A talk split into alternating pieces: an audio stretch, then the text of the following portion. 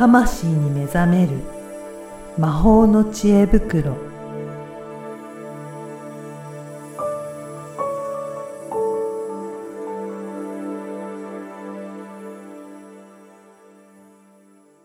こんにちは、声ラボの岡田です。こんにちは、リアルスピリチュアリスト橋本由美です。由美さん、今回もよろしくお願いします。よろしくお願いします、はい、今回はあの実はリスナーさんからご質問が届いているということですけど、はいはい、ご紹介いただけるでしょうか。はい、えっとですね、ラジオネームがこほみさんという方で、うんうん、えっとまず読みますと、はい、スピリットが宿るとはどういうことですかと。そもそもスピリットとはどういう存在ですかと。こんな質問をいただいたんですね。ね、うん、スピリット。まあ、言葉としては聞いたことある、ありますけど、うん、どういうことなんでしょうかね。ね、まずそこからじゃあ、ね、ちょっと教えてもらわないと。そうそう、宿るっていうのも ね, ねありますが、うん、まずそのスピリットという部分です。はい、いい質問でございます。はい。はい。まあ、これ辞書で調べると、うん、スピリットは生命力とか、はい、あと生気、うん、あと精神、えー、霊、あと魂、友みたいに書いてあります。うんうん、で、まあこれ英語の辞書とかでまた調べると、ちょっとニュアンスが変わったりして、はい、えー、まあ死んだ人間の霊についてとかね。はい、まあ、あとは、あの、その霊魂とかっていう風に表現されたりもします。うんうんうん、でも、あの魂ってソウルっていう単語もあって、はい、で、まあ、あのー、まあ、その辞書的なところから言ったら、スピリットは死んだ人間の霊について話してたり、うん、ソウルは生きている人間の魂について言ってたり、はい、まあ、そんな違いはあるのかなと思ったんですけど、うんうん、でも結局死んだ人の霊だけじゃなくて、うん、物に宿ってるスピリットとか、あのー、うん、まあ、生, 生命、生気っていうのが一番近いかなと思ったんですけど、その木とかね、うん、えー、石とかね、うんうんうん、そういうのにもスピリットっていうのは宿ってたりするので、なので、はっきり言っちゃうと、スピリットとは何かっていうのは定義が曖昧であるっていうことなんですね、はい、まずはね、言葉としては。はい、で、えっと、うちで講座とかで説明するときには、うん、スピリットっていうのはその生気とか生命に近くて、うん、まあ、精神とか、うん、霊、霊体まではちょっとちニュアンス違うけど、まあ、うん、わかりやすく言うとそういった分類で分け、分けていて、うん、で、まあ、ソウルはもう魂そのものっていう風に一応区分けをしています。そうなんですね、うん。だとすると別に生きている生物とかだけじゃなくて、うんうん、いろんな日常的にあるものにもスピリットはや、そうそうそう、宿ってるっていう、宿っているという、ね、というふうに言えるんですね。そうなんですよ。まあこれはね、ちょっと東洋的な考え方で、うん、あの、東洋ではこう、なんだろう、万物に命があると。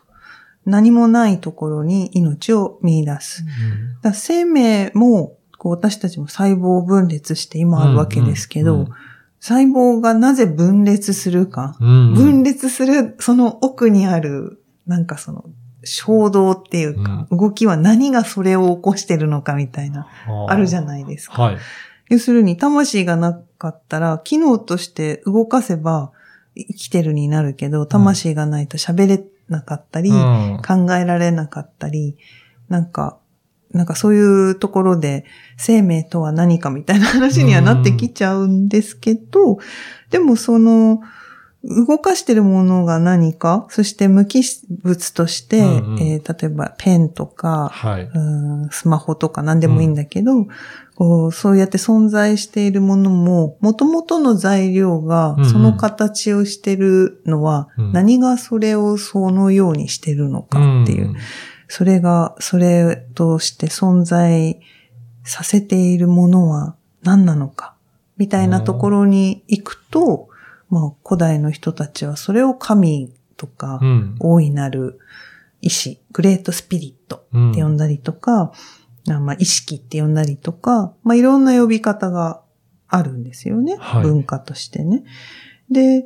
東洋人はその、すべてのものに命を見出す八百万の神が存在している、うん、こうアミニズムとかシャーマニズムっていう考え方を持っていて、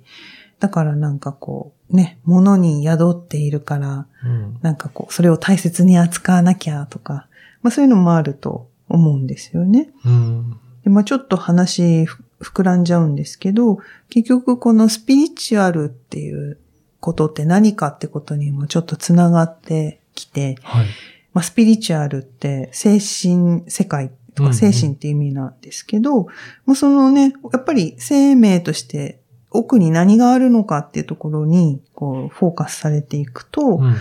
その源っていうのにはこう名前がないけど、それを探る学問がたくさんあって、うん、哲学とか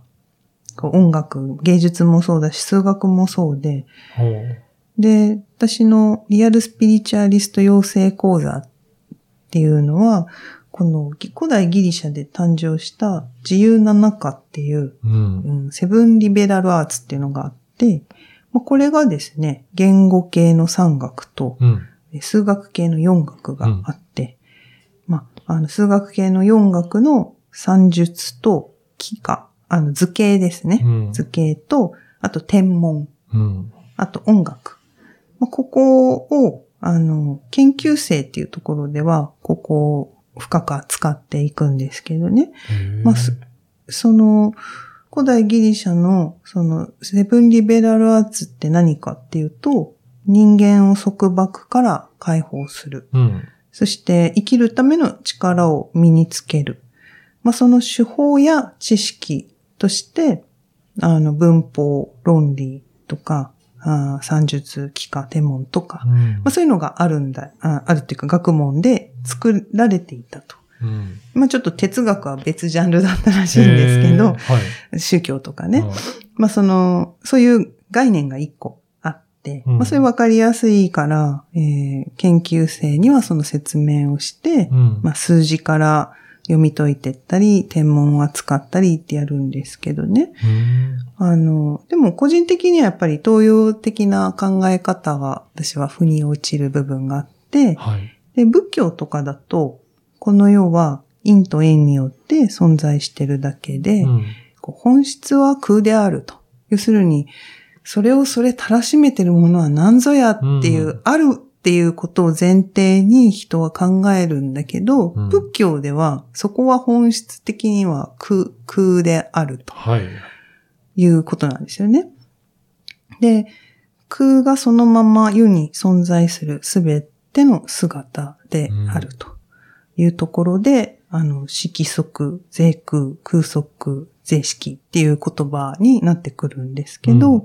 だから、あの、私は空とか虚っていうのも非常にしっくりする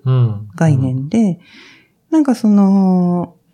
なんていうのか、そこ、そこの奥にある根源的なものを空と見るか、生、生きる生と見るか、っていうのの違いかなっていうのを、まあ、個人的に感じているところ。なんですよ。なんか、うん、やっぱり学問としても結構いろいろ探求していくようなものに、まあ、うんうん、スピリットっていうところも入ってくるんですね。そうですね。ちょっと面白いのが、真空って、本当の空じゃないって、はい、あの、物、物理とかで言うじゃないですか。うんうん、なんかどうしてその分子が現れて消えてみたいな、その挙動が、測れないけど、うん、でも観察をすると、真空の中にな、なんかちょっと忘れちゃったけど、電子なのか陽子なのかが、うん、まあ、なんかこう、存在しては消えて、うんうん、存在しては消えて、っていうのを何かで読んだことがあって、つまりこの空、色即是空なんですよね、うんうんうん、その説明を仏教的に言うと。いや、なん、なんかその辺は、うん、言葉にもできないんですけど、うん、だから分かるとは言えなくって、うん、なんか、なんかね、しっくりするというか、やっぱそこを突き詰めていくと、結局、こう、反対になるので、こう、裏表が返されるってくると、結局、その空がそのまま世に存在するすべての姿になるっていう状態に入るんですよね。うん、なので、まあ、このスピリチュアルな勉強を人と一緒にこう、まあ、教えながら、体を通してそこの領域に足を踏み込むっていうことをすると、あ、するのが楽しいなって個人的な、うん、あの、思いがあってやってるわけなんですけど、でもそれをやると結局、なんだろうな、生きるっていう質が変わってくるなっていうのをすごく感じて、はい、うーん、なんか何かの目的のために生きるんじゃなくて、こう反映させて生きていく、この内側の空を外にこう反映して生きていく流れっていう生き方っていうのも、またそれはそれとして面白いというか。なるほど。なんかそうですね、今日のスピリットは宿るんですかっていうような質問から、うんうん、こんないろいろな学問、学術的な学問的なところのお話まで来るとは思わなかったんですけど、結構そうやって突き詰めていくと、うん、かなりいろいろそういった感じで研究もされているようなことだったりとか、そういったところにもつながる部分があるんですね。そうですね。もうこれはね、古代の人が昔から、こう、すごくそれを探求して探求して、何世代にもわたって、はいね、いろんな文化でそれが行われてるっていうのも面白いところで。そうですね。うん。こういったことも、あれですか、ユミさんのそういった講座のところではいろいろ詳しくあのお話しされたりとかしてるんでしょうか、ね、そうですね、ま。なんか知識じゃなくて、うんうん、本当にこれを体を通して、ああ、そういうことなんだっていう理解を深めていくことをメインにしているので、うんうん、なので、なんていうのかな。こん、こんな深く話したの初めてなんですよね。うんうんうんうん、ポッドキャストが初めてって何だねって話なんだけど。はい、あの、まあ、でも研究生にはちょっとずつ、はい、そう体現しながら感じていってもらっているので、その理解度がやっぱり変わってきてるっていうのがあって、うんうん、まあ、その、そのためのえっと、幅広い知識と、まずどういうこと、うん、体を使うってどういうこととか、うん、あと、やっぱね、そんなこと言っても、ご飯食べて生きていくのに、楽しく生きるにはどうしたらいいか。まあ、それこそね、自分、人間の束縛から解放とか、生きるための力を身につけるっていうことが、やっぱり大前提なので、そうですね。はい。今を楽しく生きるために、こういう勉強というか知識を得て、体を整えていって、よりよく今世生きていく。うんうん、で、あわよくばみんなにそれを振りまいて、うん、幸せなのか、ハッピー、あの、豊かさなのかわかんないけど、一人一人が自分を発揮していけば、その影響、人からの影響も受けにくくなるし、逆に自分が人に与える側っていうのになっていけるので、はい、そういう個性、個性をね、育てていきたいなっていうので、うんうん、まあ講座をやっていますので、まあ、そこに興味がある方は来てもらうと、自分の個性をこう発揮するっていう、